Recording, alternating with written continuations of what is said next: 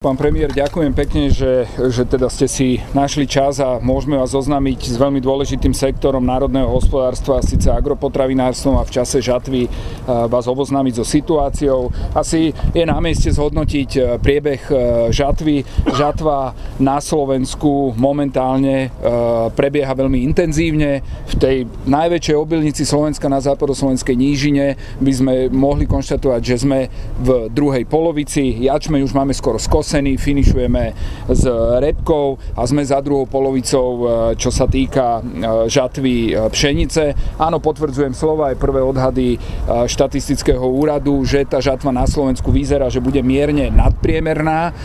Sú to priebežné výsledky, treba si ešte počkať, lebo teda príroda nám môže priniesť hoci čo. Čiže čo sa týka naturálnych ukazovateľov tohto ročnej žatvy na Slovensku, tak ju určite musíme hodnotiť pozitívne. Čo je ale veľmi dôležité, aj polno polnohospodári sú len ekonomické e, subjekty.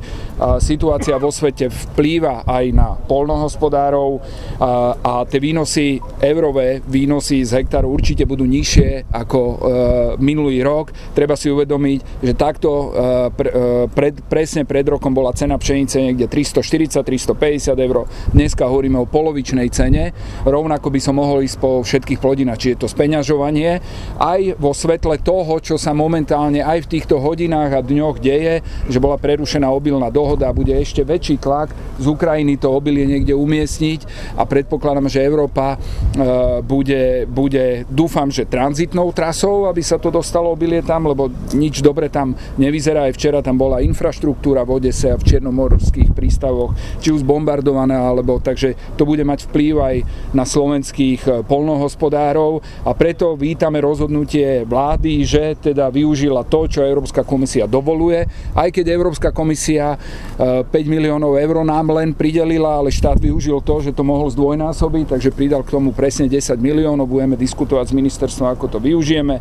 Rovnako vítam konštruktívnu diskusiu o tom, ako slovenským polnohospodárom ešte pomôcť a dúfam, že v auguste sa k tejto téme vrátime, aby sme využili aj ten dočasný rámec, ktorý nám Európska únia e, povoluje. Rovnako chcem poďakovať všetkým polnohospodárom, ktorí vidíte, že teda sa snažia, aby tá krajina e, nejakým spôsobom e, vyzerala. Stále sme tu.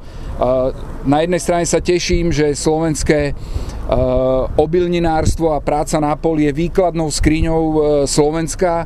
Na druhej strane eh, treba povedať, že jednoducho to druhá, tá druhá strana takého polnohospodárskeho srdiečka plače, lebo v tej živočíšnej a špeciálnej výrobe skutočne sa nemáme čím chváliť, klesajú nám chovy a my urobíme maximum preto, aby toto obilie, ktoré aj z týchto polí bereme a aj na druhej strane vidíme, vidíme cukrovú repu, ktoré zase resky môžeme použiť do živočíšnej výroby, lebo potom, keď budeme oveľa viacej obilia na Slovensku spracovať do živočíšnej výroby, do krnej zmesi, potom môžeme hovoriť e, o tom, že to agropotravinárske odvetvie posunieme e, ďalej. Čiže žatva priebežne e, vyzerá veľmi dobre, ekonomické speňažovanie tento rok určite bude problém a sledujeme dennodenne ten vývoj na svetových trhoch a hlavne vývoj toho konfliktu na Ukrajine a tej obilnej dohody, ktorá teda bohužiaľ není uzatvorená. Bude to mať zásadný dopad na speňažovanie a odbyt odbilia na Slovensku.